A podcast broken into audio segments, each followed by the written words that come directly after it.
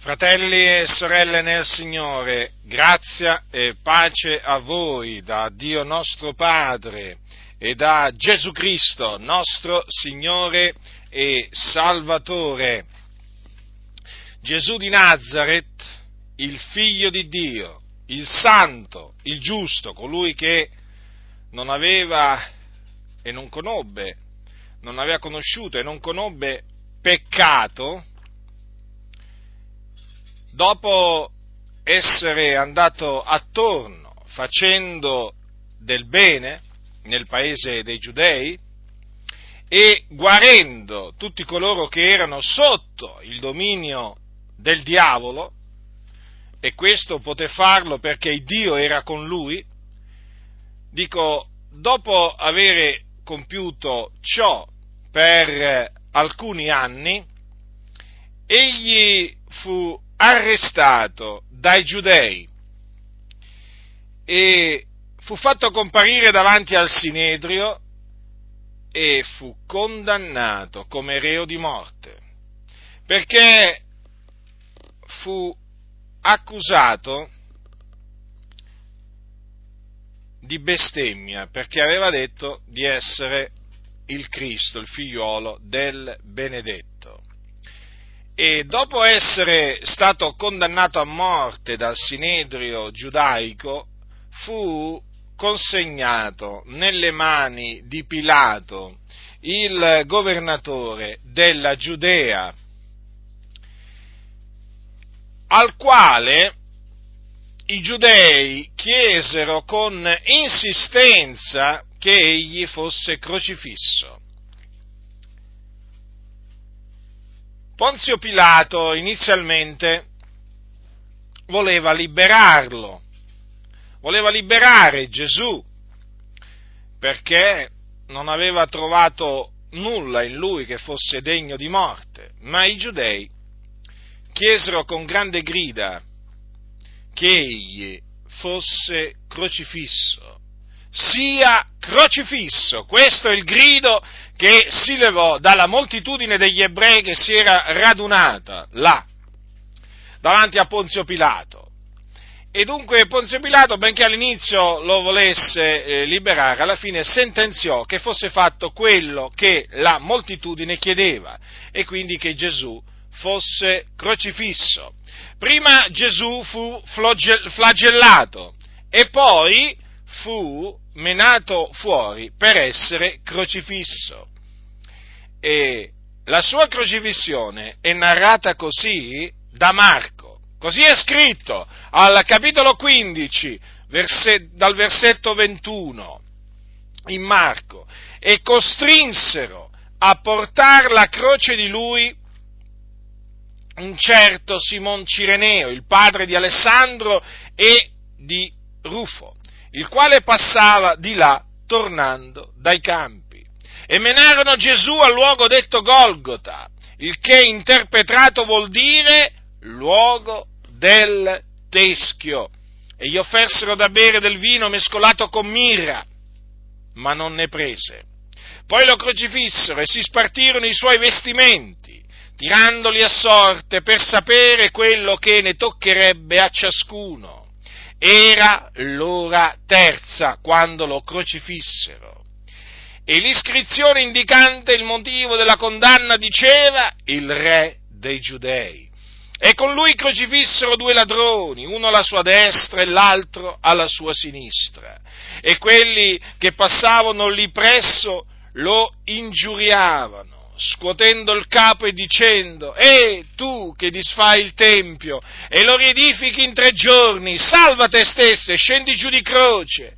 Parimente anche i capi sacerdoti con gli scribi, beffandosi, dicevano l'uno all'altro, ha salvato altri e non può salvare se stesso. Il Cristo, il Re di Israele, scenda ora giù di croce affinché vediamo e crediamo. Anche quelli che erano stati crocifissi con lui lo insultavano.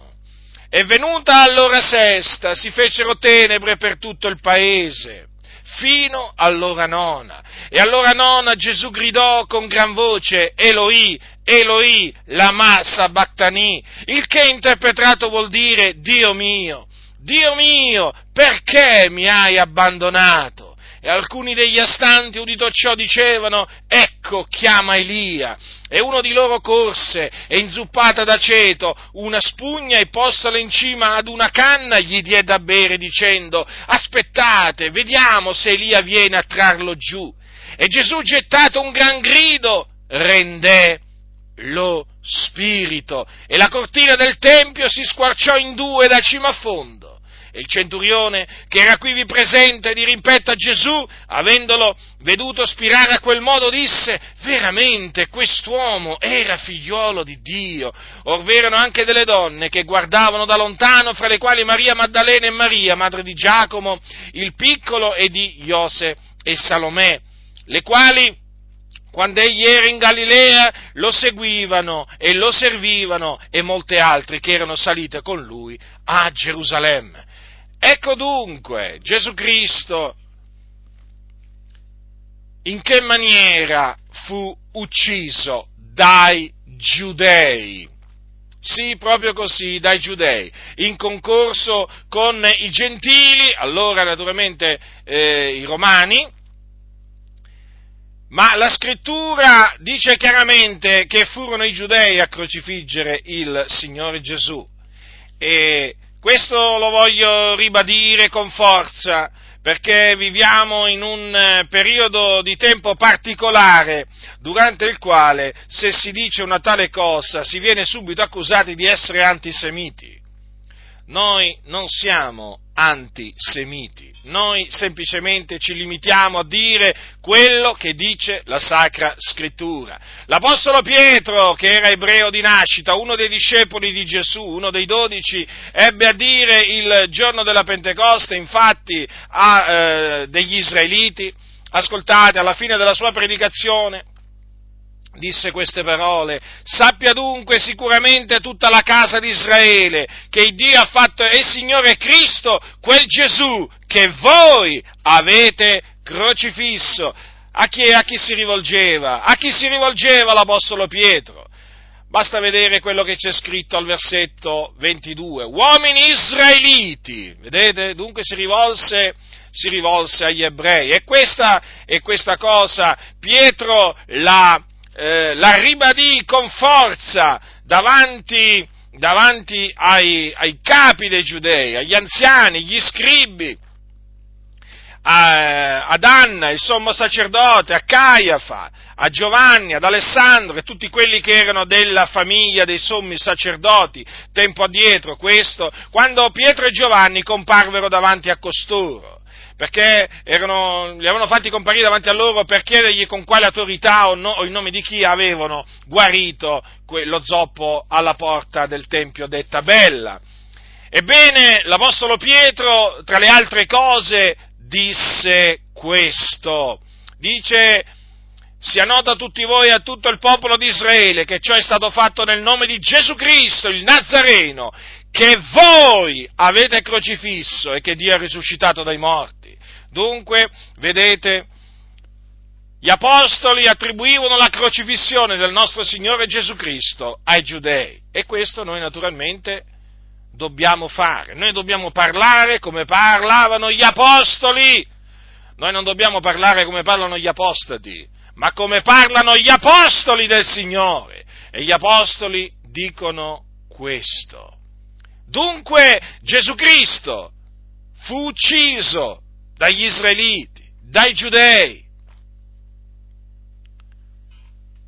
per man, per man di uomini iniqui, come disse, eh, come disse, l'Apostolo Pietro sempre in quella, discor- in quella predicazione il giorno della, della Pentecoste, ascoltate cosa gli disse agli uomini israeliti, dice così, allorché vi fu dato nelle mani per il determinato consiglio e per la prescenza di Dio, voi per mandi iniqui, inchiodandolo sulla croce, lo uccideste. Dunque, vedete, si rivolgeva agli ebrei, ai giudei, e gli disse che lo avevano, ucc- avevano ucciso Gesù per mano di iniqui, per mano dei soldati romani, per mano dei gentili. Ora, Gesù dunque fu ucciso dai giudei eh, egli fu crocifisso. quale ragione Gesù di Nazareth o il Nazareno fu crocifisso? Perché fu appeso a quel legno della croce al Golgota? Egli fu crocifisso per i nostri peccati, cioè per compiere la propiziazione dei nostri peccati. Ed in questa maniera, quindi tramite la sua morte, riconciliarci con Dio Padre. Fratelli nel Signore, predico Cristo e Lui crocifisso, perché a questo Dio mi ha chiamato e fino a che avrò un alito di vita vi annunzierò Cristo e Lui crocifisso, perché questo messaggio è sapienza di Dio, è potenza di Dio per noi che siamo sulla via della salvezza. È potenza di Dio perché noi abbiamo sperimentato la salvezza proprio credendo nella morte del nostro Signore Gesù Cristo e nella sua resurrezione. Questi due eventi che fanno il Vangelo, che sono il Vangelo. Il Vangelo è la crocifissione di Cristo Gesù e la sua resurrezione avvenuta tre giorni dopo. Dunque mi propongo e mi proporrò di annunziare Cristo e Lui crocifisso alla Chiesa dell'Iddio vivente e vero, affinché la Chiesa non dimentichi che la salvezza che noi abbiamo ottenuto, l'abbiamo ottenuta in virtù del sacrificio di Cristo Gesù, affinché la Chiesa si ricordi sempre che se siamo oggi riconciliati con Dio, lo dobbiamo alla morte del suo figliuolo. Se oggi non siamo più nemici di Dio, Dio, ma siamo amici di Dio, lo dobbiamo alla morte del Signore Gesù, avvenuta sulla croce al Golgota circa duemila anni fa. E tutto questo secondo le scritture, perché così il Signore aveva innanzi stabilito che Gesù il Messia doveva essere trafitto a motivo dei nostri peccati. Fu il profeta Isaia a parlare da parte di Dio e dire queste parole, infatti, egli è stato trafitto a motivo delle nostre trasgressioni, fiaccato a motivo delle nostre iniquità. Il castigo per cui abbiamo pace è stato su lui Ecco dunque, mani- ecco dunque, la ragione per cui si adempì eh, quel tragico evento, quell'evento così cruento che fu la crocifissione di Gesù Cristo, il giusto, il santo, perché si dovevano adempiere le scritture secondo le quali doveva avvenire così. Lo ripeto, questa è parola di Dio, così Dio aveva innanzi decretato, infatti lo aveva predetto, egli è stato trafitto a motivo delle nostre trasgressioni, fiaccato a motivo delle nostre iniquità, il castigo per cui abbiamo pace è stato su lui, infatti lo reputevamo colpito, battuto da Dio ed umiliato. Il Dio dunque fece cadere su Cristo Gesù l'iniquità di noi tutti, egli ha portato portato i nostri peccati nel suo corpo sulla croce del Golgota per riconciliarci con Dio. Infatti è mediante la morte del figliuolo di Dio che noi siamo stati riconciliati. Ora, noi eravamo nemici nei, nei nostri pensieri, nelle nostre opere malvagie e Dio ha voluto riconciliar, riconciliarci a sé mediante la morte del Signore Gesù Cristo. E per capire, e per capire il valore, il significato propiziatorio della morte del Signore Gesù Cristo, eh, dobbiamo, dobbiamo andare alla legge, alla legge nel libro del Levitico, dove si parla di un giorno, il giorno dell'espiazione, Yom Kippur in ebraico, eh, dove si parla di quello che doveva essere fatto in quel preciso giorno. Voglio leggere, fratelli nel Signore, eh, gran parte, eh, eh, anzi no gran parte, tutto, tutto il capitolo tutto il capitolo che appunto parla della festa annua delle espiazioni, perché sappiate questo, non si può capire il significato propiziatorio della crocifissione di Cristo, della sua morte, senza sapere, senza sapere quello che appunto sto per leggervi, perché?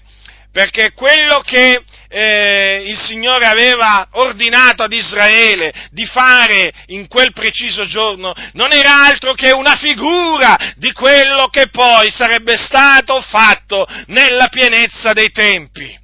Sì, Proprio così. L'Eterno parlò a Mosè, capitolo 16 del Levitico, dopo la morte dei due figliuoli d'Aronne, i quali morirono quando si presentarono davanti all'Eterno. L'Eterno disse a Mosè, parla ad Aronne, tuo fratello, e digli di non entrare in ogni tempo nel santuario di là dal velo, davanti al propiziatorio che è sull'arca, onde non abbia a morire, poiché io apparirò nella nuvola del propiziatorio Aaron entrerà nel santuario in questo modo.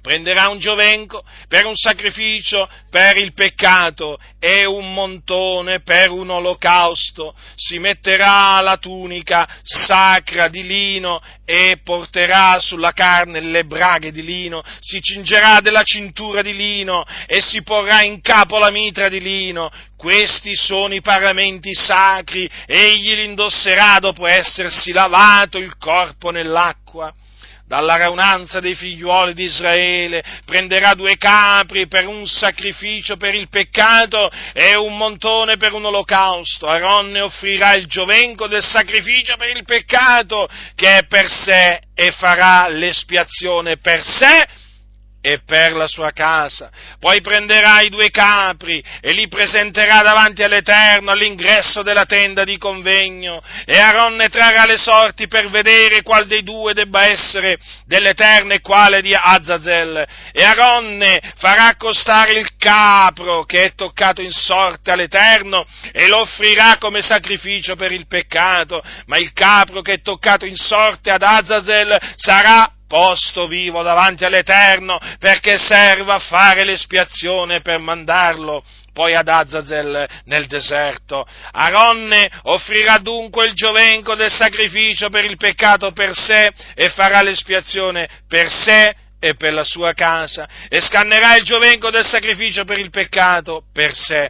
Poi prenderà un turibolo pieno di carboni accesi tolti di sopra l'altare davanti all'Eterno, e due manate piene di profumo fragrante polverizzato, e porterà ogni cosa di là dal velo, metterà il profumo sul fuoco davanti all'Eterno affinché il nuvolo del profumo copra il propiziatorio che è sulla testimonianza e non morrà. Poi prenderà del sangue del giovenco e ne aspergerà col dito il propiziatorio dal lato d'oriente e farà sette volte l'aspersione del sangue col dito davanti al propiziatorio, poi scannerà il capro del sacrificio per il peccato che è per il popolo e ne porterà il sangue di là dal velo e farà di questo sangue quello che ha fatto del sangue del giovenco, ne farà l'aspersione sul propiziatorio e davanti al propiziatorio. Così farà l'espiazione per il santuario a motivo dell'iniquità dei figli figliuoli di Israele, delle loro trasgressioni, di tutti i loro peccati, lo stesso farà per la tenda di convegno che è stabilita fra loro, in mezzo alle loro impurità. E nella tenda di convegno, quando egli entrerà nel santuario per farvi l'espiazione, non ci sarà alcuno finché egli non sia uscito e non abbia fatto l'espiazione per sé, per la sua casa e per tutta la raunanza di Israele. Egli uscirà verso l'altare che è davanti all'Eterno e farà l'espiazione per esso, prenderà del sangue del giovenco, del sangue del capro e lo metterà sui corni dell'altare tutto all'intorno e farà sette volte l'aspersione del sangue col dito sopra l'altare e così lo purificherà e lo santificherà a motivo delle impurità dei figliuoli di Israele. E quando avrà finito di fare l'espiazione per il santuario, per la tenda di convegno e per l'altare, farà accostare il capro vivo, Aronne, poserà ambedue le mani sul capo del capro vivo, confesserà sopra esso tutte le iniquità dei figlioli di Israele, tutte le loro trasgressioni, tutti i loro peccati e li metterà sulla testa del capro, poi per mano di un uomo incaricato di questo lo manderà via nel deserto. E quel capro porterà su di sé tutte le loro iniquità in terra solitaria e sarà lasciato andare nel deserto. Poi Aaron entrerà nella tenda di convegno, si spoglierà delle vesti di lino che aveva indossate per entrare nel santuario e le deporrà quivi, si laverà il corpo nell'acqua in un luogo santo, si metterà i suoi paramenti e uscirà ad offrire il suo olocausto e l'olocausto del popolo e farà l'espiazione per sé e per il popolo e farà fumare sull'altare il grasso del sacrificio per il peccato. Colui che avrà lasciato andare il capro destinato ad Azazel si laverà le vesti, laverà il suo corpo nell'acqua e dopo questo rientrerà nel campo e si porterà fuori del campo il giovenco del sacrificio per il peccato e il capro del sacrificio per il peccato, il cui sangue sarà stato portato nel santuario per farvi l'espiazione, e se ne bruceranno nel fuoco le pelli, la carne e gli escrementi. Poi colui che li avrà bruciati si laverà le vesti e laverà il suo corpo nell'acqua, dopo questo rientrerà nel campo. Questa sarà per voi una legge perpetua nel settimo mese, il decimo giorno del mese. Umilierete le anime vostre, non farete lavoro di sorta né colui che è nativo del paese né il forestiero che soggiorna fra voi, poiché in quel giorno si farà l'espiazione per voi, affin di purificarvi voi sarete purificati da tutti i vostri peccati davanti all'Eterno. È per voi un, sala, un, sabato di riposo solenne e voi umilierete le anime vostre. È una legge perpetua. E il, il sacerdote che ha ricevuto l'unzione ed è stato consacrato per esercitare il sacerdozio al posto di suo padre farà l'espiazione, si vestirà delle vesti di lino, dei paramenti sacri e farà l'espiazione per il santuario sacro, farà l'espiazione per la tenda di convegno e per l'altare, farà l'espiazione per i sacerdoti e per tutto il popolo della raunanza. Questa sarà per voi una legge perpetua per fare una volta all'anno per i figlioli di Israele l'espiazione di tutti i loro peccati. E si fece come l'Eterno aveva ordinato a Mosè. Dunque vedete, in questo, eh, in questo precetto, in questi precetti che Dio diede ad Israele tramite Mosè sono, eh, diciamo, eh, è racchiuso, è, è racchiuso, diciamo, la, ehm, il significato, il significato della, della crocifissione del nostro Signore Gesù Cristo. Perché? Perché nella stessa maniera eh, in cui in quel giorno, una volta che era una volta all'anno, eh, doveva essere fatta l'espiazione per i peccati di tutto il popolo e anche della casa dei sacerdoti, mediante del sangue, eh, del sangue di animali, e in quella maniera eh, venivano purificati dai loro peccati eh, coloro per i quali eh, venivano offerti i sacrifici per il peccato, così nella pienezza dei tempi il figliuolo di Dio offrì il suo sangue, versò il suo sangue per compiere l'espiazione dei nostri peccati e quindi versò il suo sangue per la remissione dei nostri peccati.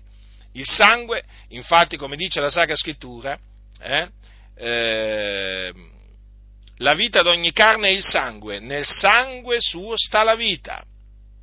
Il sangue è la vita d'ogni carne. Vedete, per quello il Signore comandò eh, di usarlo eh, per fare l'espiazione, perché appunto l'espiazione dei peccati doveva essere fatta mediante la vita, dovevano essere sacrificati degli animali affinché appunto mediante il loro sangue eh, gli israeliti eh, ottenessero l'espiazione dei loro peccati. Ma badate bene che quell'espiazione eh, dei peccati che veniva compiuta eh, una volta all'anno era imperfetta, in quanto appunto era figura della eh, vera espiazione che avrebbe poi compiuto nella pienezza dei tempi il Messia, perché vi ricordo che la legge, la legge e le parole che vi ho eh, letto prima fanno parte della legge, la legge non ha la realtà stessa delle cose, ma un'ombra, un'ombra dei futuri beni. Dunque, quei sacrifici per il peccato che venivano offerti anno dopo anno non erano in grado di togliere i peccati, cioè di purificare la coscienza degli adoratori dai loro peccati, altrimenti si sarebbe cessato di, eh, di, offrirli. Invece ogni anno, ogni anno era rinnovato in quei, in quei, sacrifici il ricordo dei peccati. E questo perché è impossibile che il sangue di Tore e di Becchi tolga i peccati. Quindi era necessario che eh, il figliuolo di Dio eh, discendesse dal cielo, prendesse, assumesse la nostra natura umana e versasse il suo prezioso sangue, appunto per espiare i nostri peccati e quindi riconciliarci con Dio.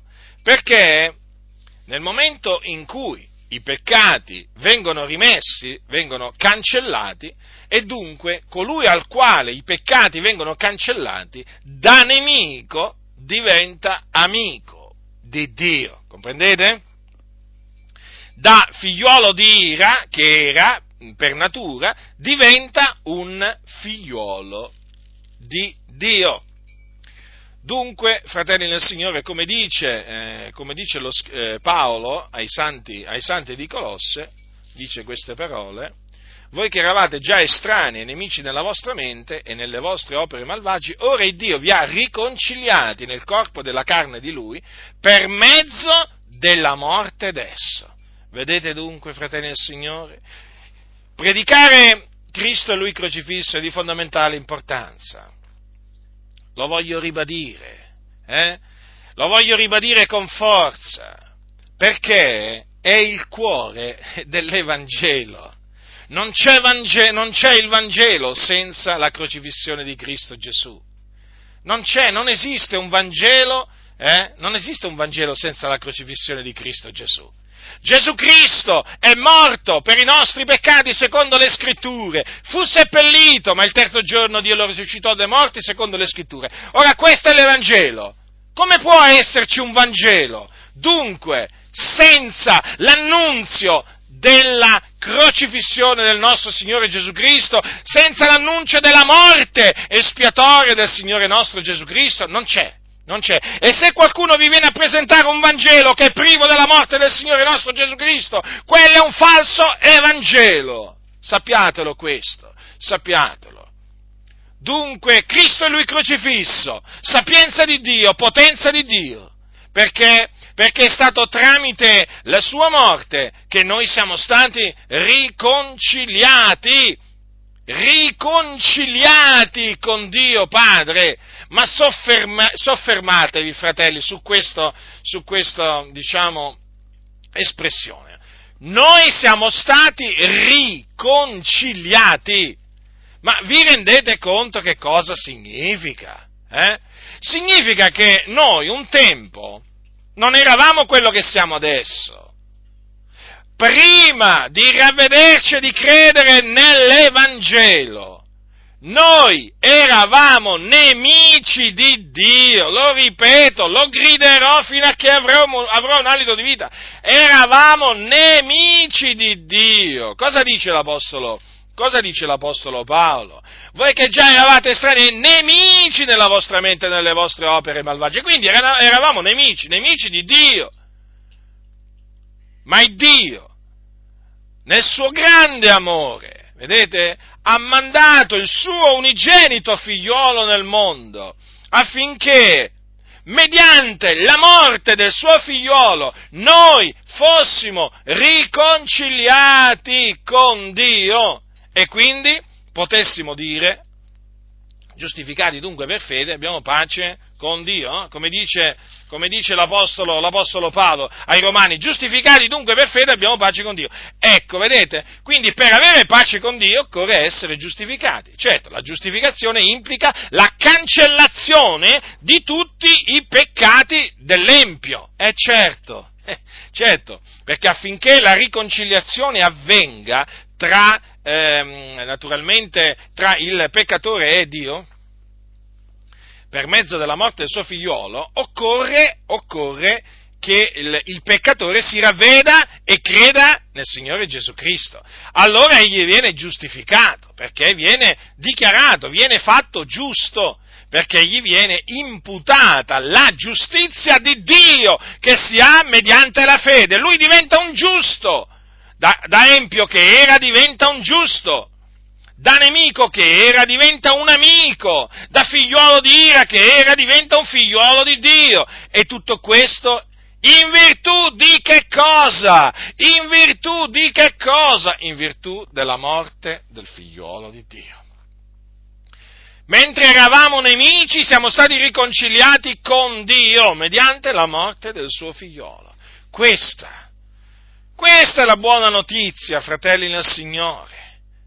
Questa è la buona notizia.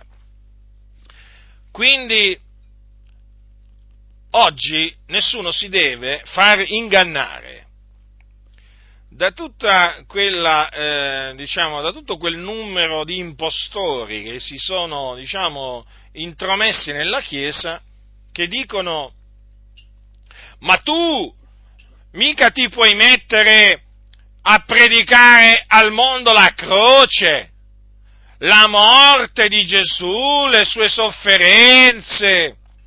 Tu non ti puoi mica mettere a dire al mondo che Gesù ha sparso il suo sangue per la remissione dei nostri peccati, ma tu mica ti puoi mettere a dire che Dio ha mandato il suo figliolo nel mondo per compiere la propizia, per essere la propiziazione dei nostri peccati. Perché la gente del mondo non vuole sentire parlare di queste cose. Ma io lo so che la gente del mondo non vuole sentire parlare di queste cose.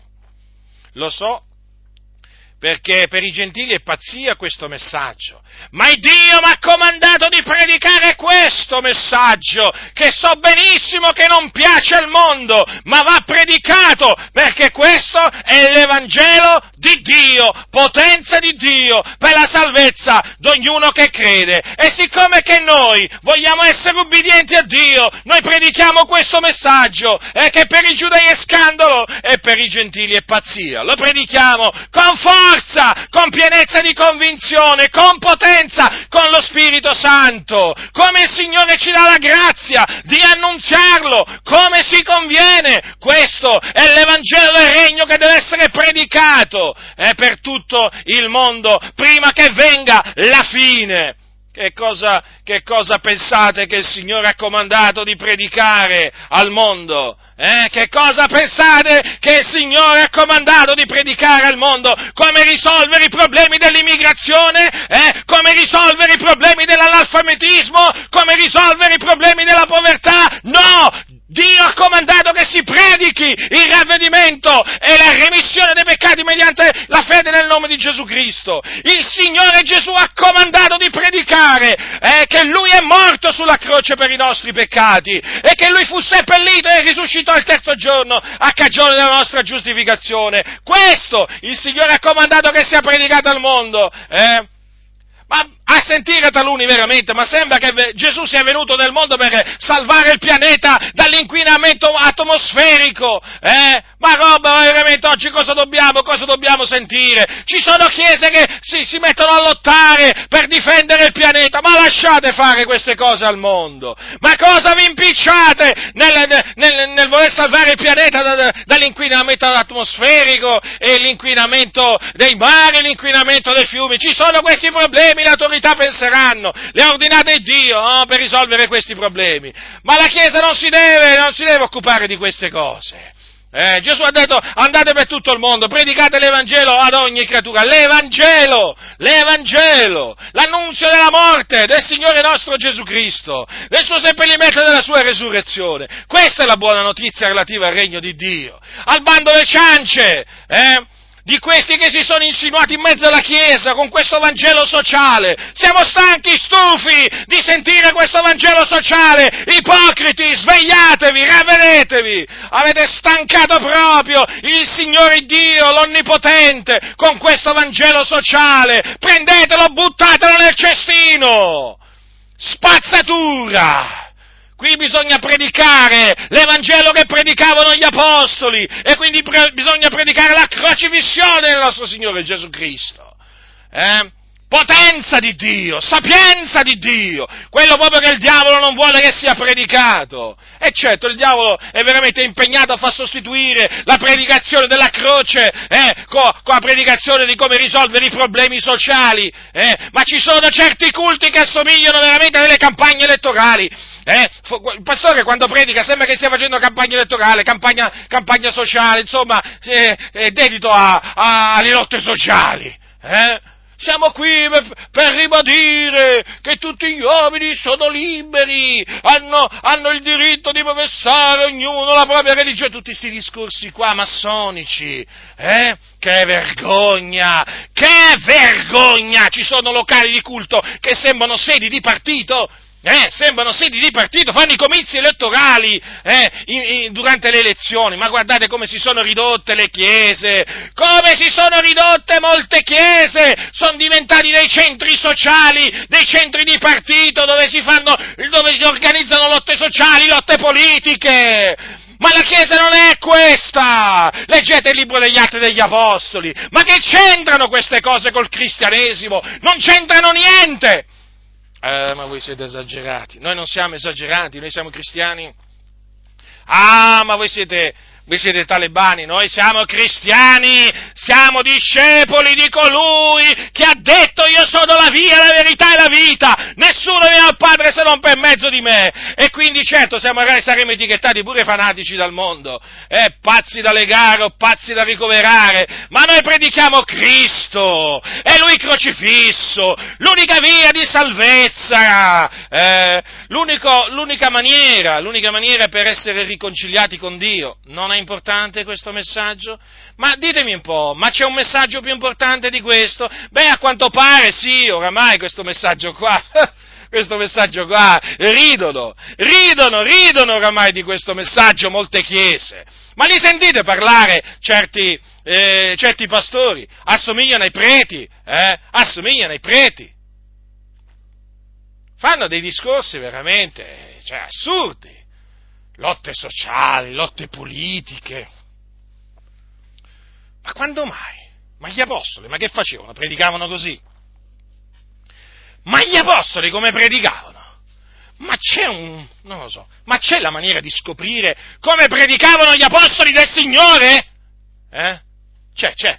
Basta leggere il libro degli Atti degli Apostoli.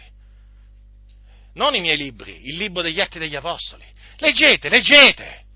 Leggete il libro degli Atti degli Apostoli e vedrete come predicavano gli Apostoli e che cosa predicavano e come predicavano. Oggi veramente, oggi veramente da molti, pulpiti, da molti pulpiti si vergognano di menzionare la croce si vergognano di parlare delle sofferenze di Cristo, si vergognano di parlare del sangue di Cristo. È uno scandalo, questo è uno scandalo. Eh? Veramente veramente esce un, un, fetore da queste organizzazioni religiose. Che fetore! Che fetore! Un odore di morte! Non un odore di vita, un odore di morte! Un odore di morte! Ma perché veramente oramai chiese putrefatte, morte putrefatte, sono simili alla Chiesa cattolica, molte chiese evangeliche, eh? hanno fatto sparire l'Evangelo, l'hanno fatto sparire. Ah, alcuni dicono, sì, ma noi evangelizziamo. E come evangelizzate? Dicendo alle persone Gesù ti ama. Ah, questo è l'Evangelo. Ah, questo significa evangelizzare. Non è così che si evangelizza. Volete sapere come si evangelizza? Leggete il libro degli Atti degli Apostoli. Leggete il libro degli Atti degli Apostoli. Vedete che cosa, che cosa annunziavano gli Apostoli. Gli Apostoli non andavano in giro a dire Gesù vi ama. Eh? Non andavano in giro a dire questo. Gli Apostoli andavano in giro dicendo ravvedetevi e credete nel Signore Gesù Cristo affinché otteniate la remissione dei vostri peccati. Questo, questo dicevano gli apostoli. Vedete, fratelli, c'è un attacco, c'è un attacco in corso, c'è un attacco in corso. Oh, ma tu parli come se ci fosse una guerra in corso. E certo, perché? Cosa pensi che ci sia in corso? C'è una guerra in corso. Il diavolo sta attaccando la Chiesa e attaccando l'Evangelo. Perché ricordati, il diavolo attacca la Chiesa attaccando l'Evangelo. Eh? L'Evangelo, l'Evangelo, lo ripeto, perché l'Evangelo è la parola di verità. La parola di verità. E c'è un attacco in corso, terrificante. Eh? E badate bene che questo attacco non è solo dall'esterno, eh? testimoni Geo, mormoni, cattolici, ma anche dall'interno delle chiese, anzi soprattutto vorrei dire dall'interno. Si presentano come evangelici. Eh? magari anche del pieno Evangelo, e che cosa vi presentano? Un falso Vangelo. Un falso Vangelo, sì, le cose stanno così, è ora di dirle queste cose. È ora di dirle, ma di dirle con forza, affinché tutti le sentano, eh?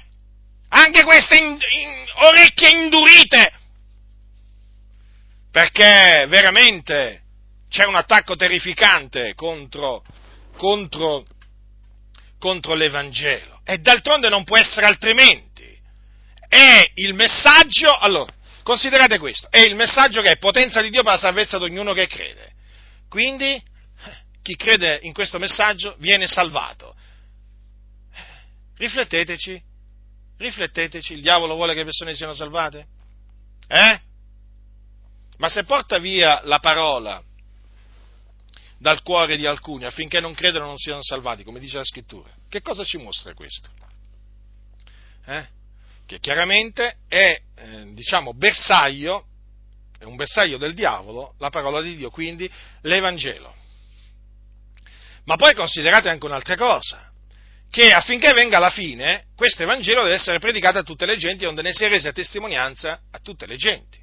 È scritto così, eh, fratelli del Signore, lo ha detto Gesù, ricordatevi che queste parole poi si adempiranno, perché questo Vangelo sarà predicato, eh, sarà predicato in tutto, in tutto, il mondo, queste sono cose che, diciamo, si devono adempiere. Questo Evangelo del Regno sarà predicato per tutto il mondo, per tutto il mondo, onde ne sia resa testimonianza a tutte le genti, allora verrà la fine. Parole di Gesù, queste parole ancora non si sono adempiute, ma si adempiranno guardate, quello che ha detto Gesù si adempirà, proprio alla lettera, e allora verrà la fine, vedete?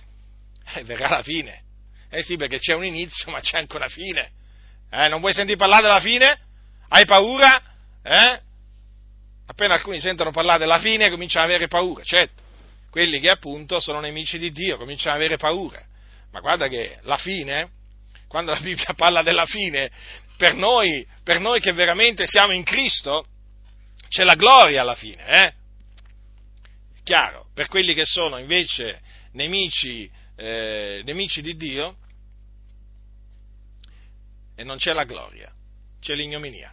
Allora, il punto è questo, fratelli del Signore. L'Evangelo è quindi importante.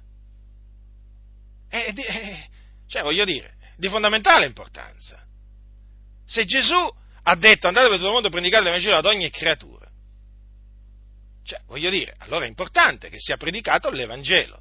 Se Paolo dice che l'Evangelo è potenza di Dio per la salvezza di ognuno che crede, ma allora è importante l'Evangelo. Ma allora, diciamo, ha un grande potere, certo, proprio così. E allora il diavolo, che cosa pensate che faccia? Ma voi pensate che il diavolo aiuti a diffondere l'Evangelo? No, vi faccio questa domanda. Voi pensate che il diavolo aiuti a diffondere l'Evangelo? No, il diavolo, semmai, aiuta a diffondere il falso Vangelo ma non il vero Vangelo. E allora, ribadire che Gesù Cristo è stato crocifisso per i nostri peccati, secondo le scritture è di fondamentale importanza, perché in questa maniera si ricorda alla Chiesa l'Evangelo, l'Evangelo, perché la resurrezione, fratelli, viene dopo la crocifissione. Eh? Prima Gesù fu crocifisso, l'abbiamo visto. Infatti sulla croce, vedi, egli spirò, rese lo spirito, fu seppellito e poi, dopo tre giorni, risuscitò dai morti.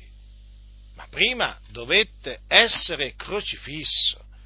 E l'Apostolo Paolo, vi ricordate quando dice, quando dice ai santi di Corinto mi proposi non sapere altro fra voi fuorché?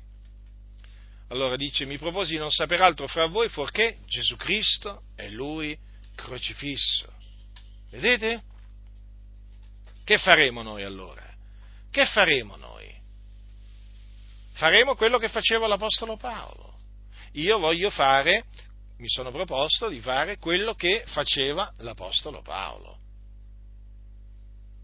Non mi interessa quello che dicono taluni, pochi tanti che siano, non mi interessa assolutamente. Perché io so quello che deve predicare un ministro del Vangelo. Deve predicare l'Evangelo. E io so che cos'è l'Evangelo. Lo so. Lo sai tu che cos'è l'Evangelo? Ribadisco, l'Evangelo non è Gesù ti ama. Perché sapete che ormai questa frase qua ce l'hanno in bocca tutti. No? Abbiamo annunziato l'Evangelo e che gli avete detto ai peccatori Gesù vi ama, ma non avete annunziato niente.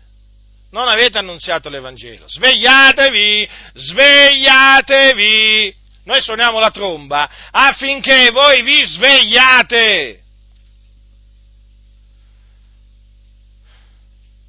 Mi tocca ricordare di nuovo che cos'è l'Evangelo usando le parole di Paolo ai santi di Corinto. Fratelli, io vi rammento l'Evangelo che vi ho annunziato, che voi ancora avete ricevuto, nel quale ancora state saldi e mediante il quale siete salvati, seppur lo ritenete. Quale ve l'ho annunziato, a meno che non abbiate creduto in vano.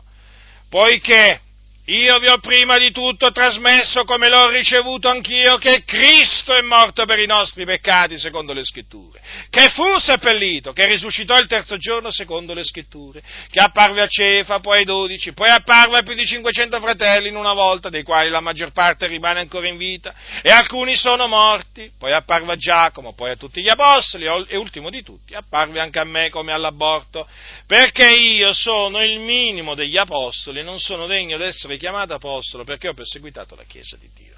Ma per la grazia di Dio io sono quello che sono e la grazia sua verso di me non è stata vana, anzi ho faticato più di loro tutti. Non già io però, ma la grazia di Dio che è con me, sia dunque io, siano loro così noi predichiamo e così voi avete creduto. Allora, che cosa aveva predicato l'Apostolo Paolo a Corinto? Che cosa aveva predicato? Aveva predicato Cristo e lui crocifisso. Eh? Sapienza di Dio, potenza di Dio, per la salvezza di ognuno che crede. Poi aveva annunziato la sua risurrezione. E questo non è che lo annunziava solo Paolo, ma anche tutti gli altri apostoli. Questo è l'Evangelo in cui avevano creduto i Corinti, ma anche i Tessalonicesi, ma anche i Romani, ma anche i Colossesi coloro che naturalmente eh, di fra quelli avevano naturalmente creduto. E allora, fratelli nel Signore, al bando le ciance, al bando i sofismi, al bando ogni falso Evangelo. La Chiesa deve tornare all'Evangelo.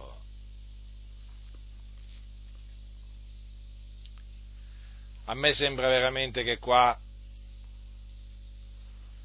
Paolo non si vergognava dell'Evangelo, ma io mi sto rendendo conto che ci sono molti che oggi si vergognano dell'Evangelo.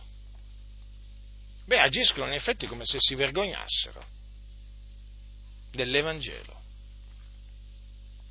Ah, ma chi si vergogna dell'Evangelo eh, ricordatevi l'Evangelo di Cristo, Cristo si vergognerà di lui poi, eh? Cristo si vergognerà di lui.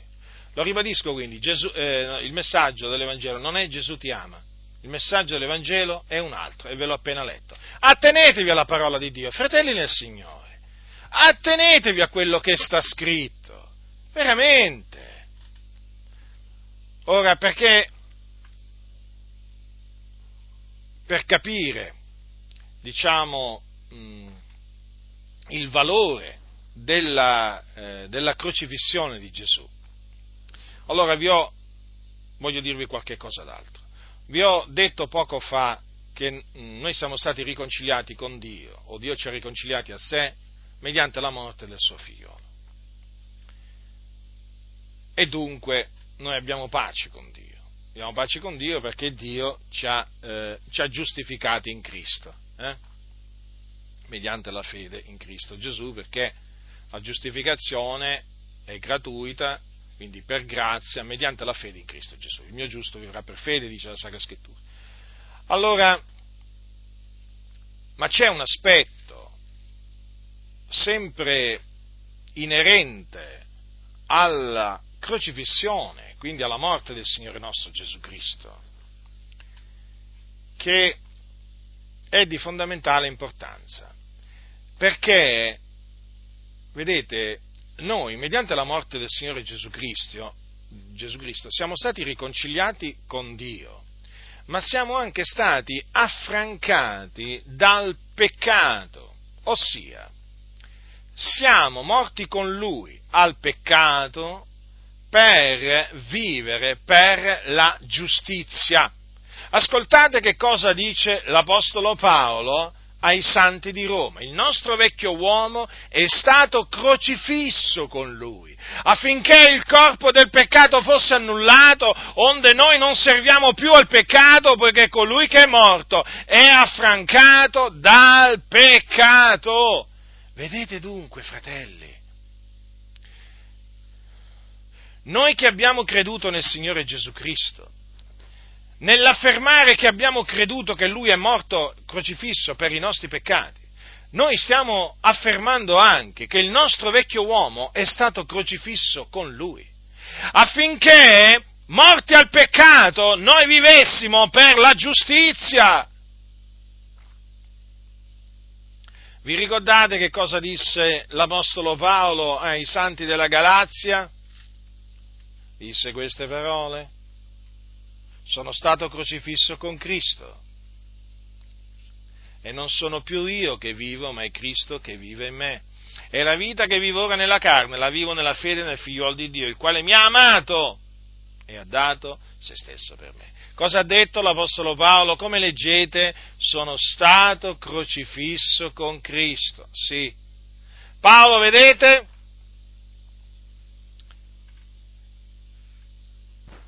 nella crocifissione di Cristo vedeva anche la crocifissione dei santi, o meglio, del vecchio uomo, del nostro vecchio uomo, affinché il corpo del peccato fosse annullato e noi servissimo la giustizia e non più al peccato. Ecco perché, ecco perché l'Apostolo Pietro l'Apostolo Pietro afferma nella sua epistola, dice egli, cioè Gesù, ha portato gli stessi nostri peccati nel suo corpo sul legno affinché morti al peccato vivessimo per la giustizia. Vedete dunque?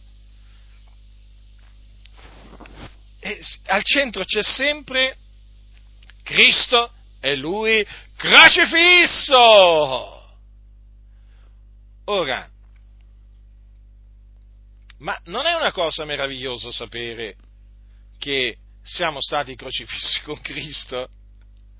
Eh? Non è una cosa meravigliosa, fratelli, sapere che mediante la morte del Signore Gesù Cristo siamo morti al peccato? Morti al peccato? Sì, perché il peccato ci dominava, noi eravamo schiavi del peccato, ma mediante la morte del Signore Gesù siamo stati affrancati dalla schiavitù del peccato, fratelli, affrancati dal peccato, siamo liberi, siamo liberi, mm? siamo liberi in Cristo, ma naturalmente siamo servi della giustizia, eh? quindi liberi dal peccato ma servi della giustizia. No, questo affinché nessuno si illuda, perché sapete oggi quando, quando nella maggior parte dei casi si sente parlare di libertà nelle chiese significa libertà di peccare. Eh, non libertà, dal peccato, non libertà dal peccato nel senso libertà dalla schiavitù del peccato, no, no, la libertà di peccare. Eh sì, perché ormai, ormai gli, impostori, gli impostori che scorazzano per, per le comunità predicano questa libertà. Non ti preoccupare, fratello, non devi rinunziare a niente della tua vecchia vita, Gesù ti accoglie così come sei, siamo liberi. Eh, questo è il messaggio dei corrotti. Questo è il messaggio dei corrotti, che naturalmente tramite questo messaggio invogliano tutti a mettersi a servire il peccato, ad abbandonarsi alla dissolutezza. Eh? È un messaggio falso, è un messaggio ingannevole, ingannevole. Dunque, vedete, fratelli, l'Apostolo Paolo si dichiarava appunto crocifisso con Cristo. E poi, vedete, voglio voglio ricordarvi sempre in merito a, a questo aspetto che Paolo si gloriava nel, della croce di Cristo Gesù. Ah, quando leggo veramente queste parole mi, veramente mi, mi rincuoro, mi, mi rincuoro, mi rallegro, perché veramente vedo, cioè, vedo quello che naturalmente produce l'Evangelo, capite? Ascoltate cosa dice Paolo verso la fine della sua lettera ai, ai Galati. Dice, quanto a me, non sia mai che io mi glori d'altro che della croce del Signore nostro Gesù Cristo, mediante la quale il mondo per me è stato crocifisso e io sono stato crocifisso per il mondo. Avete capito perché l'Apostolo Paolo si gloriava della croce di Cristo Gesù?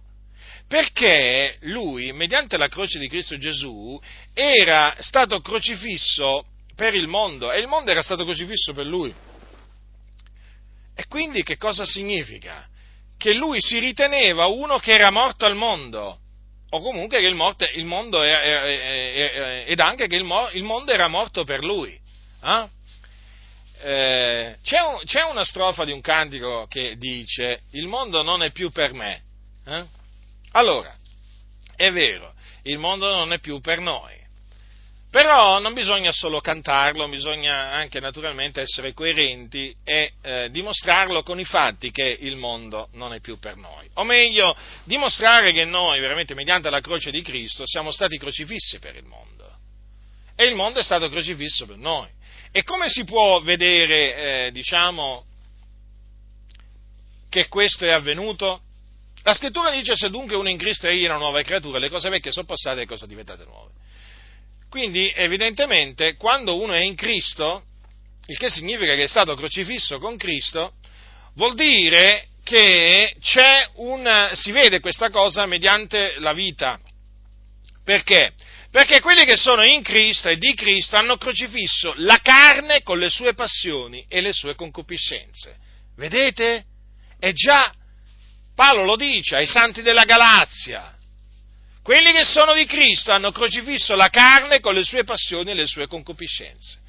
Ora, quali sono queste passioni, concupiscenze carnali? Beh, voglio dire, tutti noi prima eravamo figlioli di ira prima di convertirci al Signore, eh, servivamo, diciamo, le passioni, le concupiscenze della carne. E quindi sappiamo bene, sappiamo bene in che cosa consistono. E poi guardiamoci attorno, guardiamo il mondo, che cosa pubblicizza? Le passioni e le concupiscenze della carne. Ma proprio c'è una lista proprio enorme, ma enorme. Allora, quelli che sono di Cristo che cosa è avvenuto? Hanno crocifisso la carne con le sue passioni e le sue concupiscenze, ma perché per loro il mondo è stato crocifisso. Eh? Per loro il mondo è stato crocifisso, per noi il mondo è stato crocifisso, fratelli del Signore. Eh? Dico, ma come possiamo metterci ad amare qualcosa che, eh, diciamo, che è stato crocifisso? Eh? Il mondo è stato crocifisso, e allora che ci mettiamo ad amare di nuovo il mondo? Così non sia. Ecco perché c'è scritto non amate il mondo. Vi ricordate? E invece molti leggono non amate il mondo e si mettono ad amare il mondo. Ma che vergogna, ma che vergogna! Ma leggono la Bibbia proprio all'incontrario, ma sembra quasi che, che vogliono, ma peraltro taluni sembra che ci vogliono provocare a noi, a me personalmente, cioè voglio dire il male lo fate a voi, cioè non è che lo fate a me stesso. Voglio dire, alcuni cosa pensano? Cioè che se sono beffardi porterò io la pena? La porteranno loro la pena. Non amate il mondo né le cose che sono nel mondo. Eh, eh, certo. Perché? Perché quelli che sono di Cristo hanno crocifisso la carne con le sue passioni e le sue concupiscenze. Vedete, il vecchio uomo, eh, il vecchio uomo è stato crocifisso con Cristo affinché il corpo del peccato fosse annullato. Allora, vedete che cosa sta succedendo oggi? Sta succedendo che notate questo, che eh, sono cose che vanno in concomitanza, di pari passo. Diminuisce la predicazione della croce eh, e aumentano quelli che amano il mondo. Sì, sì, e le cose che sono nel mondo. È proprio così. È proprio così perché? Perché la predicazione della croce tra le altre cose, ha questo, diciamo, effetto, quello di fare meditare il credente, di fare meditare il credente sul valore della croce, sul significato della croce di Cristo Gesù, sull'importanza della croce di Cristo Gesù. E allora il credente, quando sente parlare di Cristo e lui crocifisso, comincia a considerare, a considerare che non deve più fare determinate cose, non deve più servire eh, il peccato mediante le sue membra, perché appunto egli è stato crocifisso con Cristo. E quindi egli non può più servire il peccato, ma deve servire la giustizia per la sua santificazione perché, come dice la scrittura, noi abbiamo per frutto la nostra santificazione e questa, naturalmente, eh, questo frutto lo si porta eh, servendo la giustizia.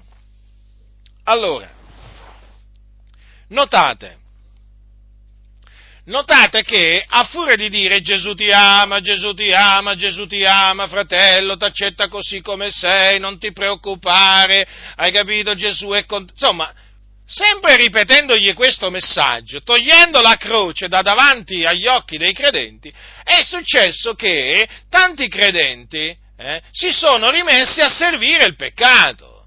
Ma certo, perché per loro praticamente la croce non ha, non ha, non ha alcun significato. Perché? Ma perché i pastori non gliene parlano. Non gliene parlano della croce dell'importanza, del valore, della potenza della croce, non gliene parlano. Gli dicono sempre Gesù ti ama, Gesù ti ama. T'accetta così come sei. Invece, invece, di dirgli guarda che quelli che sono, sono di Cristo hanno crocifisso la carne con le sue passioni, le sue concupiscenze. Noi quindi dobbiamo camminare secondo lo Spirito, non più secondo la carne, perché se camminiamo secondo la carne moriremo non gliele dicono queste cose, non gli dicono guarda che le tue membra sono membra di Cristo, perché Cristo le ha acquistate col suo sangue, quindi non ti appartengono, non sei libero di andare dove vuoi, di, andare, eh, dove vuoi, di fare quello che vuoi, di dire quello che vuoi, perché tu non appartieni a te stesso, quindi non puoi andartene a ballare al cinema, al teatro, al circo, al mare a metterti mezzo nudo, non puoi, ma perché sei di Cristo Cristo, il mondo è stato crocifisso per te e tu sei stato crocifisso per il mondo. Non puoi più fumare, non puoi più uh, andare con le meretrici, non puoi più commettere fornicazione, non puoi più rubare. Eh, non puoi più prostrarti davanti a delle statue. Non puoi più dire menzogne tutte queste cose. Non puoi più leggere l'oroscopo. Ma perché ci sono credenti che purtroppo purtroppo, purtroppo, ancora cre- dicono di essere credenti ma credono all'oroscopo. Loro si preoccupano di quello che dicono le stelle o i pianeti. Ma vi rendete conto? Ma vi rendete conto cosa c'è in mezzo alla Chiesa? Eh? Ho gente che ancora gioca d'azzardo, o, o scommette soldi per arricchire tutto di un botto. Oh, dicono, chissà che un giorno veramente ho fortuna pure io, così smetto di andare a lavorare. La loro preoccupazione è questa, infatti, no? Smettere il prima possibile di lavorare. Diventare ricchi subito. Cioè, ma sono tutte passioni della carne, concupiscenze della carne queste. E queste cose noi le denunciamo, perché sono opere della carne, sono cose che, eh, sono cose che non si addicono, non si addicono ai santi. Il mondo, le cose che sono al mondo. Ecco perché Avete capito allora perché non viene detto non amate il mondo, nemmeno le cose che sono nel mondo? Avete capito? E come fanno a dirlo? Come fanno a dirlo? Come fanno a dire, a predicare costoro questo messaggio? Eh? Ma se non credono nella potenza della croce, ma se si vergognano di predicare la croce, eh? Ma se questi non si gloriano della croce, ma voi che vi aspettate che questi vi vengano a dire non amate il mondo? Ma per loro il mondo mica è stato crocifisso, sapete? Perché lo vedete crocifisso nella vita di tanti pastori il mondo? Tu li vedi? Eh? Appena li incontri, tu proprio nella fronte, tu gli vedi il mondo. Il mondo proprio, il mondo e le sue concupiscenze.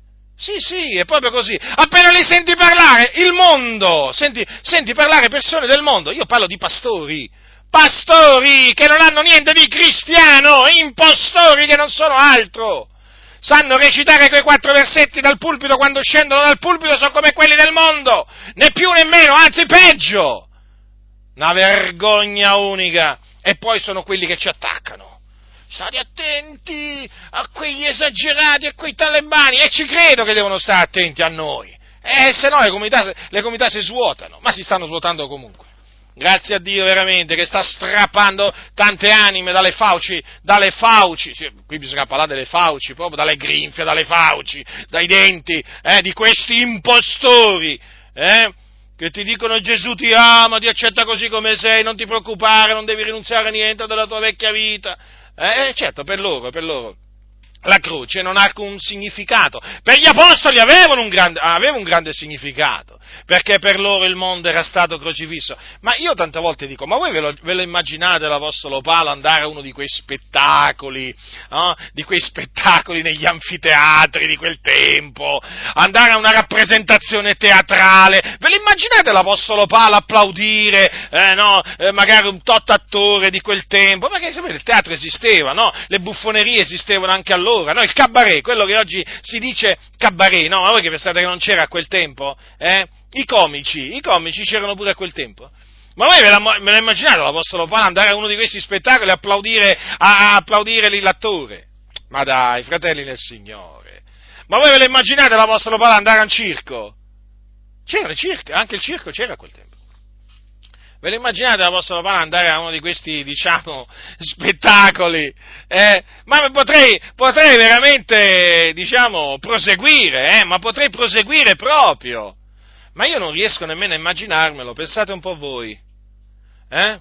O l'Apostolo Paolo andare al mare? Eh, il mare c'era, eh, il Mediterraneo, ci avete presente il Mediterraneo? Quanto è grande il Mediterraneo? Eh? Eh, perché, voglio dire, spiagge ce n'erano? Quindi l'Apostolo Paolo, diciamo, ve lo immaginate andare al mare con Timoteo, eh? con, eh, con le sorelle, eh? con le sorelle che diciamo collaboravano con lui, che lottavano assieme a lui per l'Evangelo, eh? quelle sorelle a cui lui diceva no, di adornarsi con verecondi e modestia. Eh? Voi ve lo immaginate l'Apostolo Paolo dire dai fratelli e sorelle andiamo un po' a rilassarci, un po' a, diciamo, a riposarci nello spirito, andiamo al mare, andiamo un po' a, a, a divertirci, eh? ci andiamo a prendere un po' di tintarella. Ma voi ve le immaginate queste cose qua? Ma dai, fratelli nel Signore, ma, ma non riusciamo nemmeno a immaginarcele queste cose. Oggi invece è la consuetudine. Al culto cantano i miei anni più belli, voglio spendere per te, per te, mio Signore, che moristi per me. Belle parole, non c'è niente da dire. Escono dal culto. Dai, oh, allora, eh, ci vediamo là, eh, stessa spiaggia, stesso mare, stesso divertimento, naturalmente. E tutti al mare, il pastore là che conduce, conduce le pecore, ma più che, che pecore sono capre, e lui più che pastore di pecore è un pastore di caproni, eh? E là il pastore li conduce dove? Dove li conduce? Dove li conduce? Al mare a mettersi mezzi nudi. Ma come fino, fino, fino, a cinque minuti prima si raccomandava tanto, sorelle vi raccomando, eh, quando fa caldo, eh, non scopritevi, e poi cinque minuti, cinque minuti dopo andiamo al mare. Ma io dico una cosa, ma possibile, ma possibile che tanti credenti dormano veramente così, ma così profondamente da non capire che questi non hanno capito niente? Ma non hanno capito proprio niente? Eh? Del valore della croce di Cristo, di quello che è avvenuto nella vita del credente mediante la crocifissione di Cristo, ma non vi rendete conto che questi non hanno capito niente? Io quando mi sono convertito riconosco che ho fatto, diciamo, i miei errori, li ho fatti, certo, perché la verità è che non, non ero in un ambiente sano spiritualmente, quindi mi sono lasciato trascinare. Ho fatto i miei errori, ho commesso dei peccati, sono stato disubbidiente al Signore, ma lo riconosco e il Signore lo sa. Lo sa. Ma eh, io seguivo la maggioranza. Eh, io seguivo la maggioranza. Dicevo, non c'è niente di male, lo fanno loro, lo faccio pure io. Capite? È così. Purtroppo, quando si è appena convertiti, se la maggioranza si dà al peccato, o comunque si dà a delle mondane concupiscenze, e tu facilmente vieni trascinato all'inizio anch'io, quindi dicevo, eh, non c'è niente di male, lo fanno loro, lo dicono loro, così, parlano così loro. Però dopo cosa è successo? È successo che col passare del tempo, meditando le sacre scritture, pregando il Signore, ma mi sono reso conto, ma mi sono reso conto che eh, veramente eh, ero disubbidiente, non ero ubbidiente al Signore. Ma ho detto, ma Signore, ma com'è possibile tutto questo? Com'è possibile che non me l'abbiano dette queste cose? Avrebbero dovuto dirmele subito, no? che certe cose non si fanno, non si... invece silenzio. Ma perché erano occupati ad, ad altro, capite, questi cosiddetti pastori? Eh? Erano occupati ad altro, a parlare di altro, e noi sappiamo no? di, che, di, che, cosa loro prendono piacere a parlare. La prima cosa quando uno si converte è, fratello, eh, ti raccomando, eh, dai la decima al Signore, se no Dio ti maledice. La prima cosa se, se, non è la prima e la seconda, se non è la seconda e la terza, comunque siamo sempre lì. Eh? La decima è sempre in cima ai precetti che ti esortano subito a osservare, ma vi rendete conto? Quello che non devono insegnare lo insegnano, e quello che invece devono insegnare non lo insegnano, il contrario. Il contrario, eh, la decima non va più insegnata, perché noi non siamo sotto la legge di Mosè, ma siamo sotto la legge di Cristo che non prevede il pagamento della decima. Eh? Ma vi rendete conto, fratelli? in queste comunità, in queste comunità ti spingo, di ribelli, ti spingono ad amare il mondo, ti spingono ad, ama, ad amare il mondo. La verità è questa. Lo so, dà fastidio a molti sentir dire questo, ma chi è che dà fastidio? A coloro che sono mondani, eh? Perché a coloro che si santificano, la mia predicazione non dà fastidio anzi è un piacere sentirla. Eh? E quindi, vedete fratelli, l'Apostolo Paolo si gloriava della croce di Cristo Gesù per quella ragione che vi ho appena esposta. Ecco perché non si gloriano della croce di Cristo. Molti. Capite? Ma perché per loro il mondo non è stato crocifisso per loro. E loro non sono stati crocifissi per il mondo. Loro camminano assieme al mondo come se niente fosse, come se niente fosse. È così, è così. Molti amavano il denaro prima e lo continuano ad amare. Si andavano a divertire prima, vanno a divertire ancora oggi. Si vestivano in maniera indecente prima, si continuano a vestire indecente oggi, in maniera indecente oggi. Dicevano parolacce prima, le dicono, le dicono ancora oggi. Eh, commettevano fornicazione prima, commettono ancora oggi. Eh? Rubavano prima, rubano anche adesso, anzi adesso di più. Di più perché, perché una volta che diventi pastore in queste chiese, voglio dire, hai la possibilità ancora veramente di rubare di più. Molti pastori sono ladri, o sanno pure le pietre. O meglio, o meglio, i marmi, perché ormai in queste, in queste comunità, quale pietre? Ci sono i marmi, marmi preziosi, o sanno pure i marmi, eh, che questi pastori sono ladri ma proprio ladri, eh? Ogni tanto qualcuno viene scoperto, ma per uno che ne viene scoperto, sapete quanti non ne vengono scoperti? Però in quel giorno poi verrà fuori tutto. Eh? C'è un ladrocinio veramente impressionante per opera di pastori nelle comunità, ma non lo vedete, ma non lo vedete che il discorso, il discorso principe è il, il, il denaro? Ma non lo vedete che la cosa che importa maggiormente a questi è chiedere denaro, chiedere denaro, chiedere denaro? Ma per quale ragione? Perché amano il denaro. È molto semplice il discorso.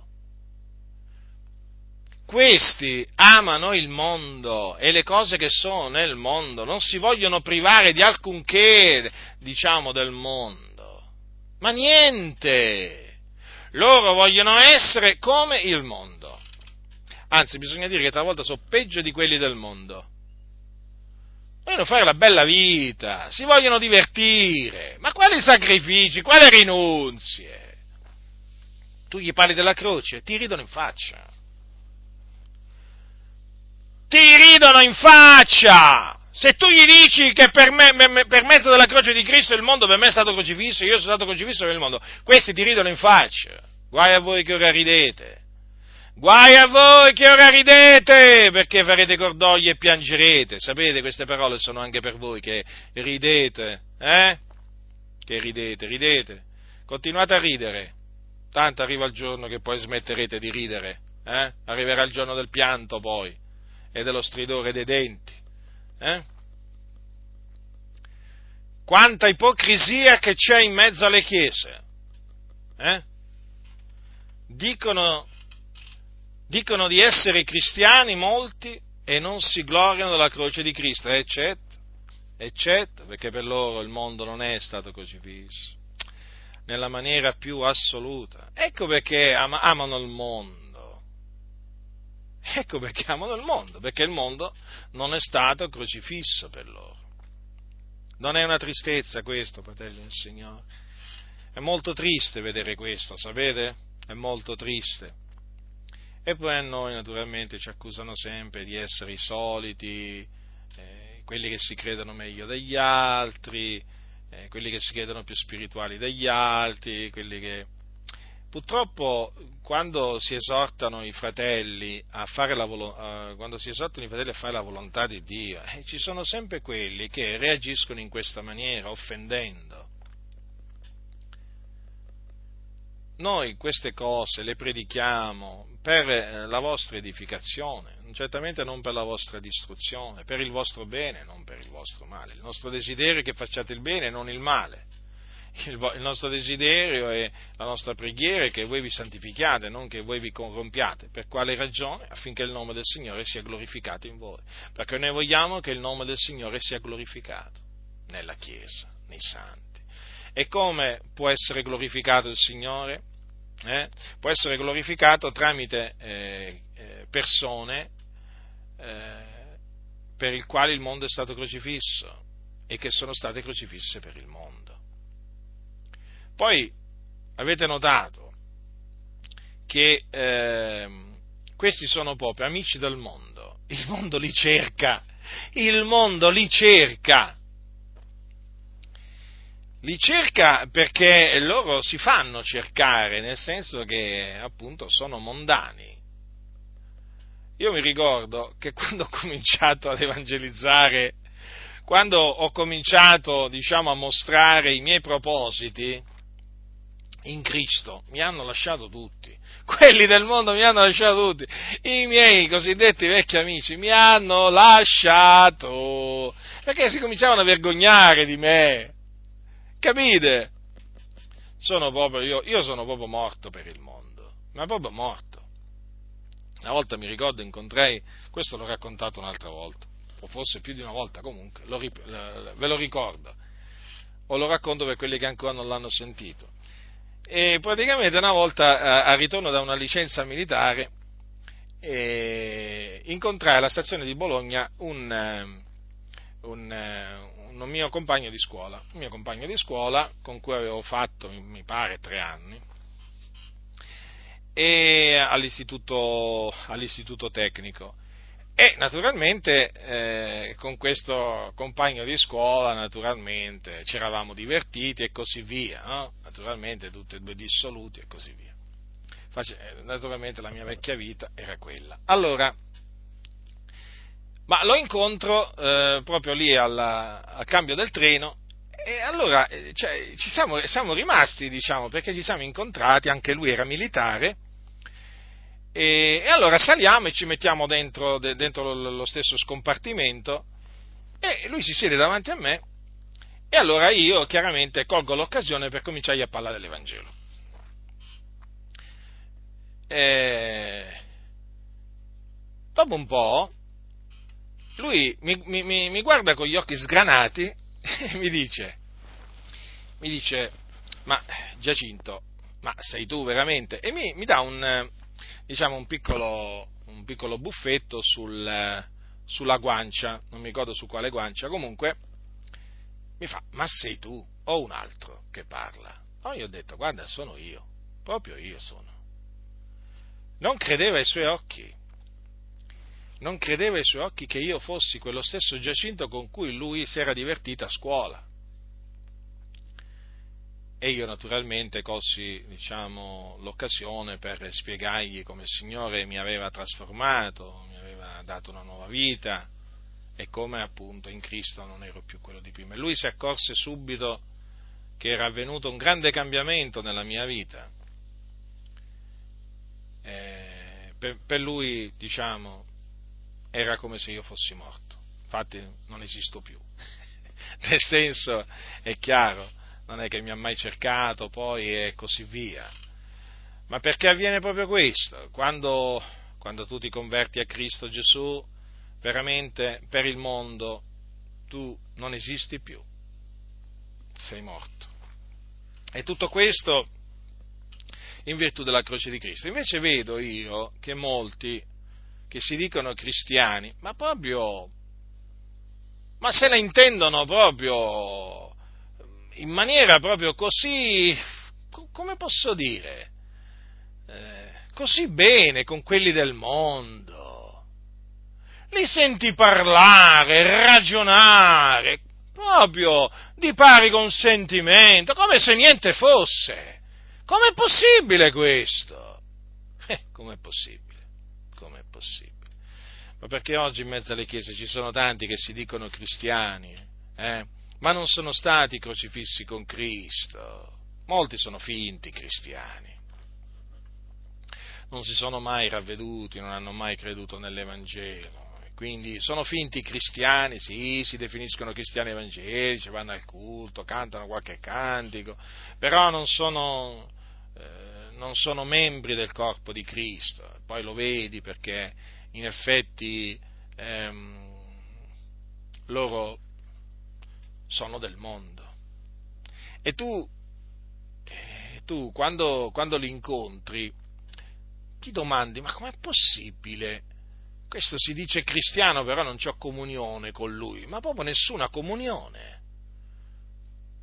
È perché tu lo vedi, lo senti, che lui proprio all'anima le cose del mondo, all'anima le cose della terra.